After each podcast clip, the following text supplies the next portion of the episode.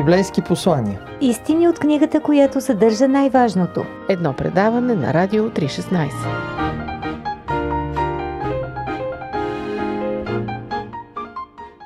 Здравейте, скъпи слушатели!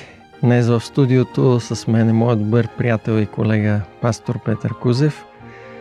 И понеже в тези дни голяма част от света, а пък и ние в България, отбелязваме празника Рождество Христово и изпращаме старата година, той ще сподели с нас библейското си послание, свързано с тази тема. Здравей, Пепи! Здравей, Боби! Радвам се, че мога да бъда тук, в студиото отново. Успяхте ли да се приготвите за празниците? Приготовленията съм ги оставил на моята съпруга, аз съм само по духовните такива. Добре. Какво обичаш най-много по време на тези празници? Обичам времето за общуването с приятели и възможността да се срещнем с тях за по-дълго време, а не за кратко, както е иначе в работното ежедневие. И може би и трапезата? Ами не. Трапезата не ми е от най-любимите неща, по-скоро общуването с хората. Но разбира се, не без по време на празниците. Без хапване не може да мине, да, разбира се. Трапезата сближава, но тя е само штрих към празнуването на приятелството. Какво е библейското послание, което си ни приготвил днес? Това е послание, което е малко странно, но то е библейско послание. Интересно е, че Библията свързва две неща. Това е животът и смъртта. И ние сме хем живи, хем сме смъртни същества и двете неща са верни. Обаче Библията добавя и още един штрих, който е по-важния и това е, че ние можем да живеем вечно. Така че раждане, смърт и вечност са преплетени заедно, но това го виждаме и в живота на Христос. Да. Това ще бъде посланието.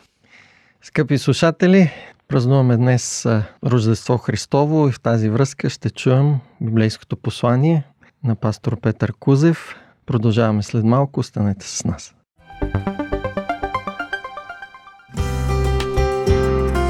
По пантофи. Предаване за семейството на Радио 316.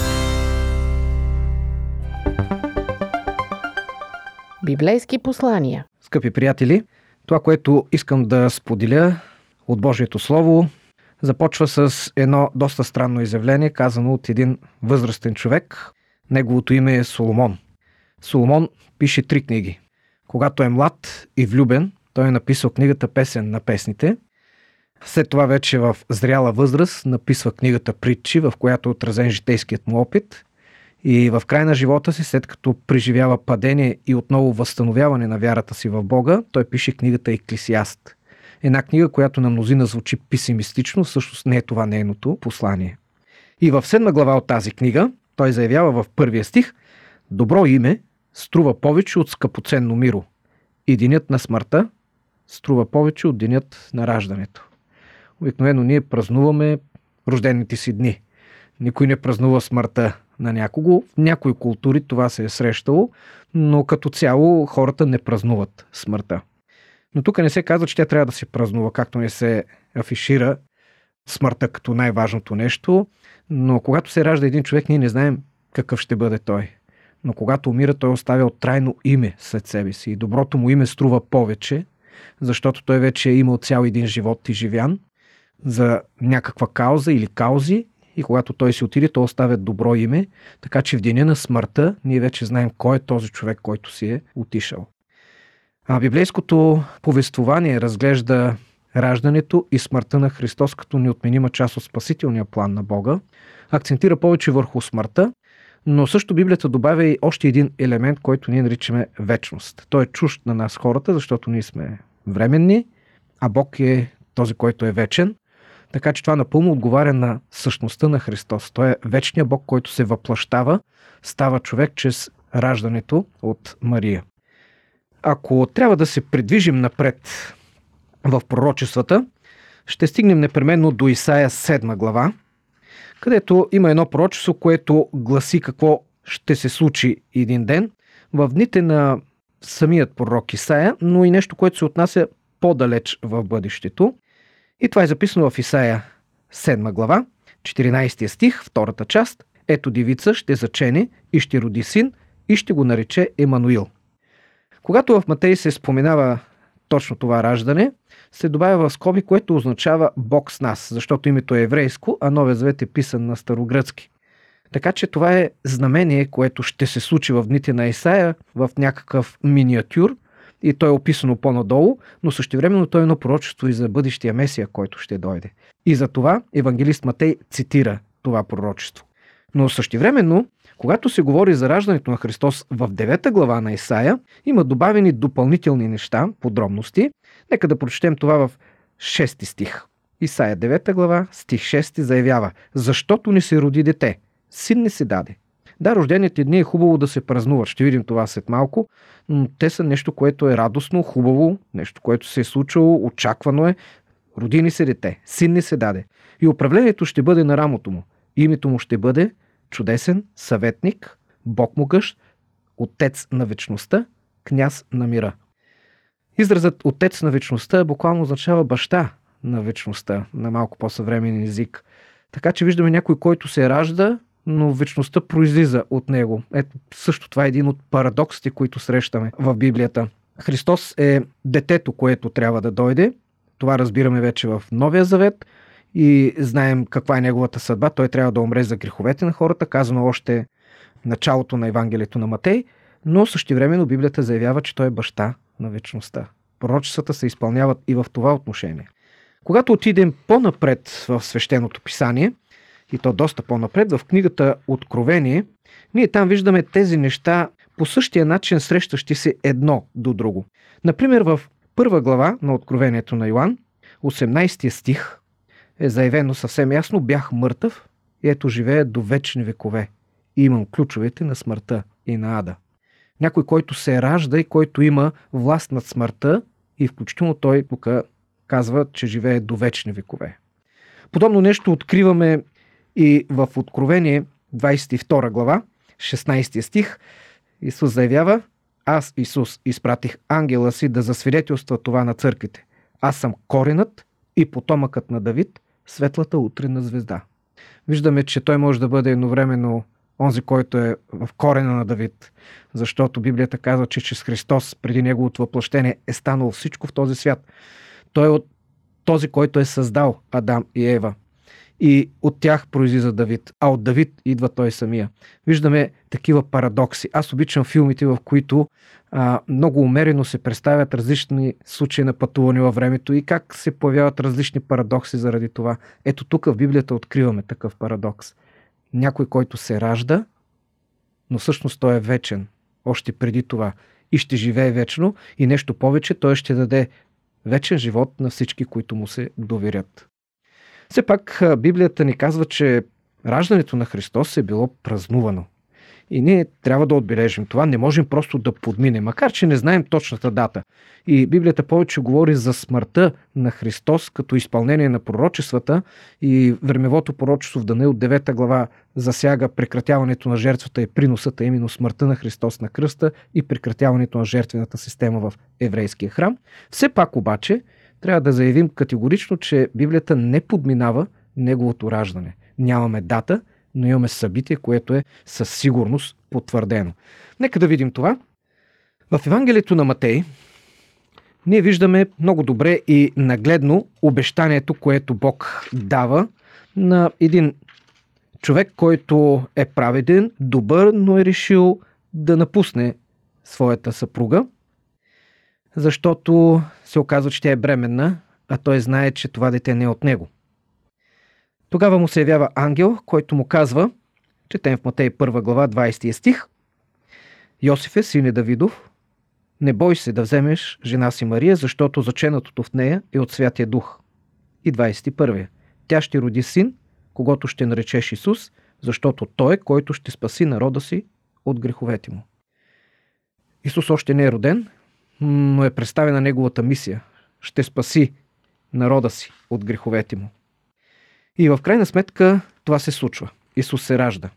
Евангелието на Лука е доста подробно, когато става въпрос за раждането на Христос. В Лука 2 глава, 7 стих, е заявено, че Мария роди първородния си син, пови го и го положи в ясли, защото нямаше място за тях в гостилницата. В този свят Исус е буквално бежанец, той дори не е гост Няма място в гостилницата. Той се ражда в един обор. Едва ли има по-величествен разказ за неговото рождение. Царят на Вселената, онзи, който е създал всичко, който е и баща на вечността, и създател на Давид, сега се ражда като негов потомък в един свят, който е толкова чужд за него, че няма място дори като гост. Но това не е подминато, въпреки всичко, защото във Витлеем е имало овчари. Давид също е бил овчарче в същото малко градче. И тези хора пазят нощна стража около стадото си и тогава един ангел застава и възвестява сеното. Четем в 10 и 11 стих. Ангелът им каза, не бойте се, защото ето благовестявам ви голяма радост, която ще бъде за всички хора, защото днес се роди Давидовия град Спасител, който е Христос Господ. Тъй, че раждането не е подминато и раждането е повод за радост. Радвайте се, защото се роди Спасителя, точно както ангелът беше казал на Йосиф. Те наистина отиват, четем в 16 стих, и дойдоха бързо и намериха Мария и Йосиф и младенецът, който лежеше в яслите. И след това тези хора, в 17 стих се казва, че разказаха онова, което им беше известено за това детенце. Тоест, раждането е събитие, което трябва да се възвестява. То не трябва да се крие. Няма значение, че не знаем датата, но раждането на Христос е факт и тя, тази дата, макар и неизвестна, не ни пречи в един момент просто да отбележим факта на раждането на Христос, независимо на коя дата е. Правим това обаче точно на рождествените празници, защото това е традиция – но ние трябва да кажем на другите, че се е родил Спасителя. Не трябва да го крием за себе си, както тези хора научиха това. Не беше важна а, датата, нито обстановката, а, цялата ситуация, а важно е, да, той се роди. Той най-сетне дойде. Прави впечатление също така, че още един човек е чакал това. Възрастният Симеон. Във втора глава на Лука е описан този случай. Той стои в храма. От Божия дух му е открито, че той няма да умре, докато не види Спасителя на света. И наистина, когато неговите родители идват и го представят в храма, в 28 стих до 30 четем следното. Той го взе на ръцете си, възрастният Симеон вдигна това малко дете и благослови Бога. Сега, каза той, отпускаш, владико, слугата си в мир, според твоята дума, защото очите ми видяха спасението. Този възрастен човек, вероятно вече животът му е натежал – и затова той каза, сега вече с мир мога да се отиде. Така че рождението на Христос не е подминато. Това е малко след неговото рождение, почти непосредствено. След това обаче, след като Симеон благославя родителите, още един човек, една жена, която е била пророчица, в това време е служила в храма в Иерусалим. Самата тя е била омъжена за 7 години и след това е била вдовица за цели 84 години. Доста възрастна жена, особено за онова време. Тя е служила на Бога там в пост и молитва и в същия час тя се приближава, благодари на Бога и в 38 стих четем и говореше за него на всички, които очакваха освобождението на Ерусалим. Виждаме една жена, която не подминава раждането на Христос, но тя го споделя с другите. Така че рождествения празник е празник за споделяне с другите. Той не е просто само да изживеем това събитие за себе си, а той е повод за радост. Както ние празнуваме рождените си дни. Не можем да подминем това. Но също така ние виждаме една друга група хора, които идват да му се поклонят. За тях четем в Евангелието на Матей. Случаят е доста интересен, защото тези хора дори не са юдеи, те не са евреи. Те живеят някъде на изток, далеч. Обаче виждат една звезда и започват да я следват. Тези хора са наречени мъдреци. Традиционно казват, че са трима, но Библията не казва колко са били. Тези хора пристигат в Иерусалим и внасят смут. Четем в Евангелието на Матей, 2 глава, че когато Исус се ражда в Витлеем, юдейски, първият стих се казва в дните на цар Ирод, ето мъдреци от изток пристигнаха в Иерусалим. И във втория стих те хвърлят смут целия град. Казаха, къде е юдейският цар, който се е родил? Защото видяхме звездата му на изток и дойдохме да му се поклоним. Целият град, заявява същеното писание, се смути, защото Ирод е много оплашен. А Ирод, макар и велик държавник, а той е бил такъв, невероятен строител, е бил изключително жесток и ревнив цар. Той е посягал дори на чинове от своята фамилия и на други хора, които са го заплашвали. Така че всички са оплашени. Ирод обаче взема една доста интересна позиция. Той казва, аз също искам да му се поклоня, да отида да го видя. И затова той свиква всички мъдреци и ги пита къде трябва да се роди той. Това са еврейски мъдреци. Мъдреците от изток вероятно са присъствали на тази среща. И тези хора заявяват в Витлеем. Там трябва да се роди.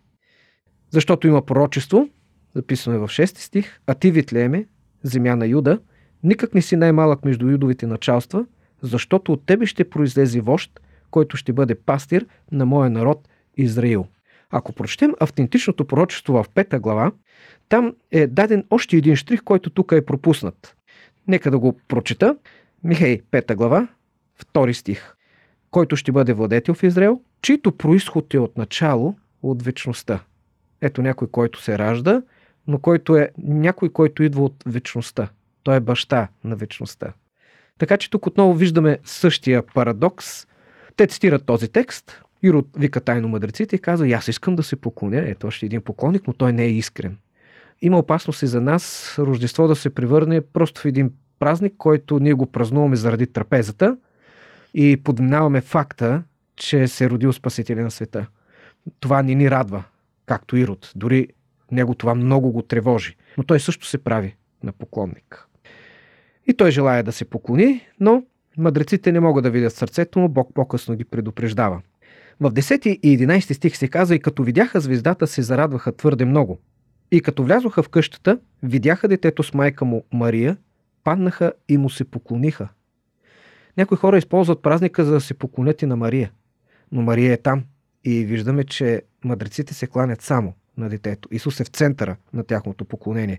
Библията никога не е насърчавала поклонение към Мария или както е известна като Дева Мария. И в този случай виждаме, че детето обаче е в къща вече. То не е в обора, където се е родило. Така че е минало малко време. След това те го занасят в храма, хронологично така са нещата. Симеон го вижда, празнува неговото раждане, вижда го Янна и тя го празнува това раждане. И в Лука четем, че тогава те се завръщат вече в Назарет и Исус израства в този град. Ето този, който се е родил, ето и как хората са почели неговото раждане. Има мъдреци от изток, има овчари, които обаче мислят за спасението, има възрастни хора, които го очакват и които споделят на всички други, които очакват спасението. Така че Бог е почел тези хора с раждането на Спасителя и то не е подминато.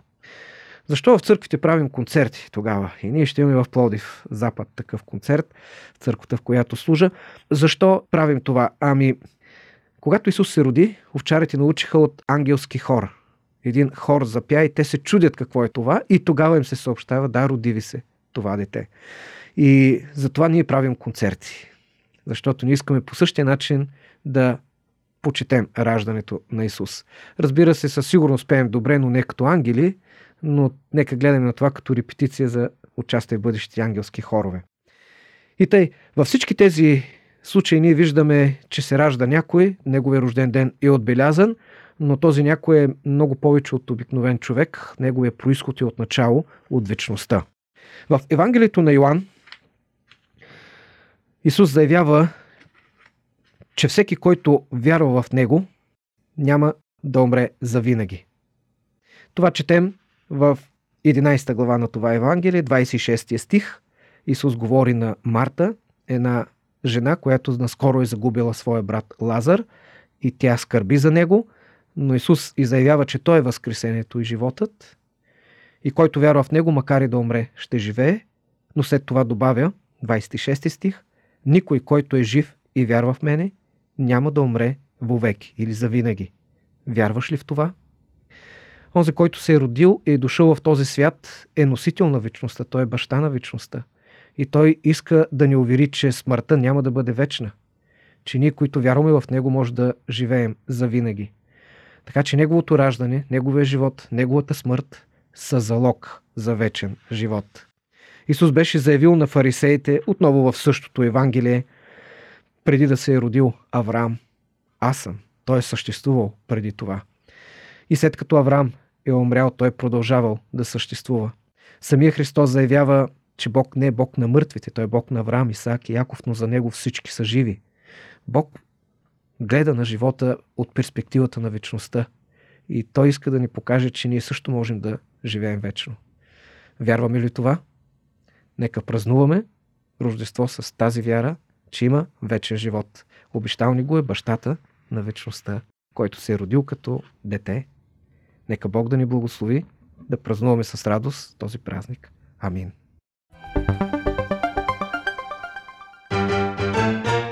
Животът събран в едно интервю.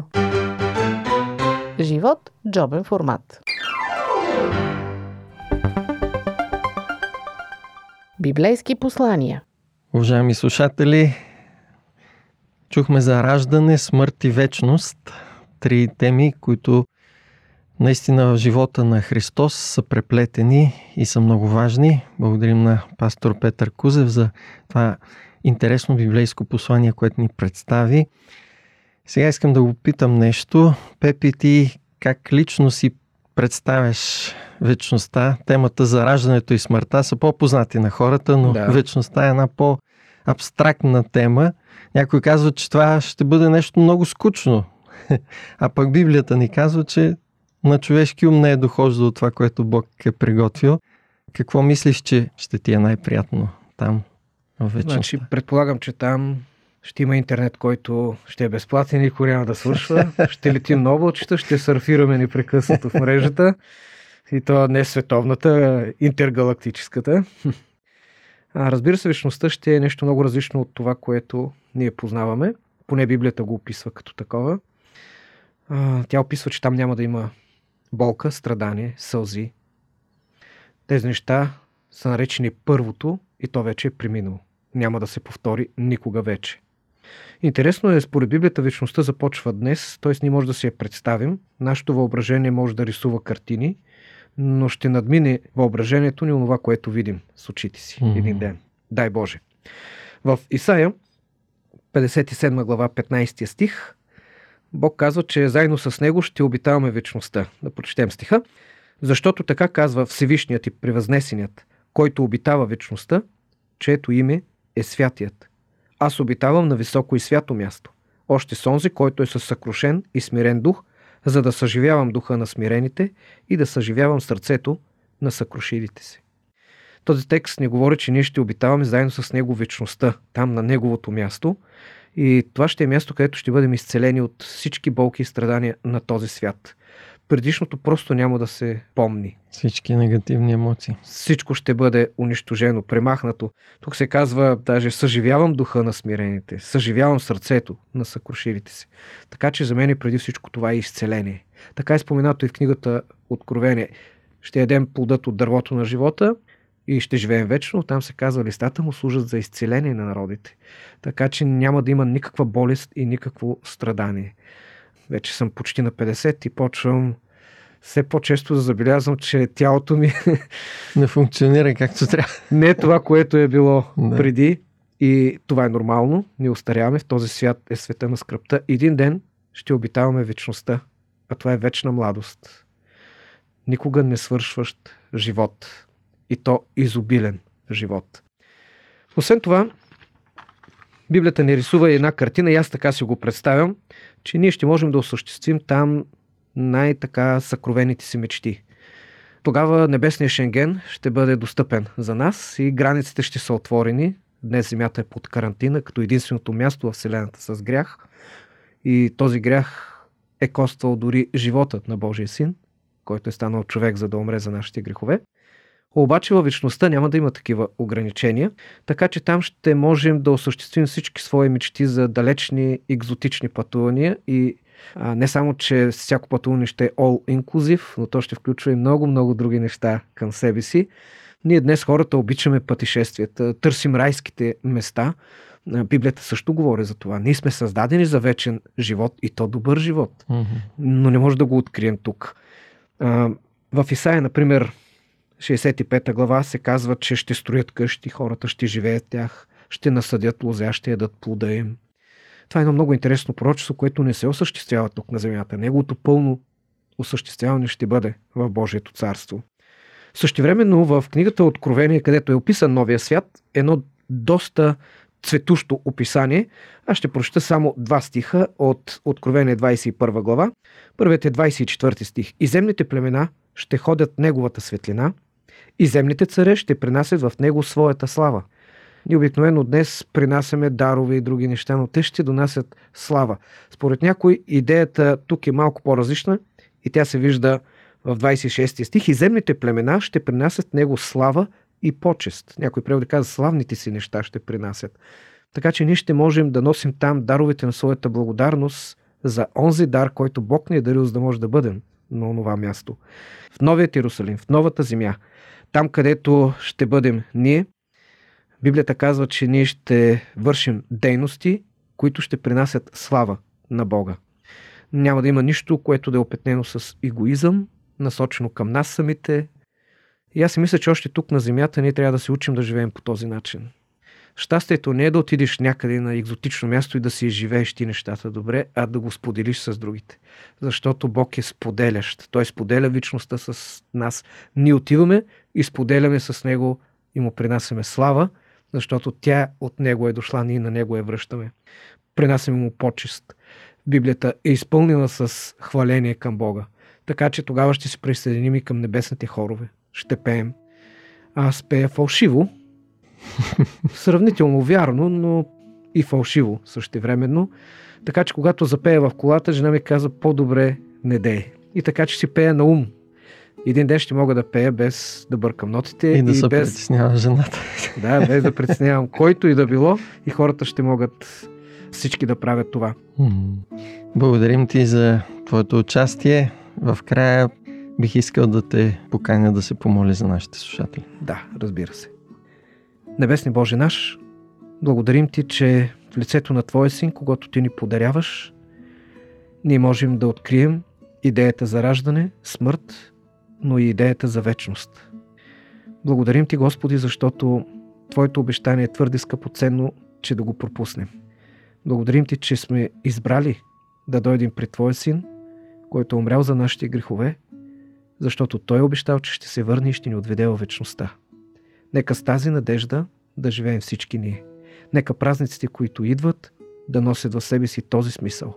Не живеем просто за този свят, а живеем за вечността, още тук, днес. Благослови ни за това да мислим и това Рождество да бъде един различен празник тази година за нас. Амин. Амин.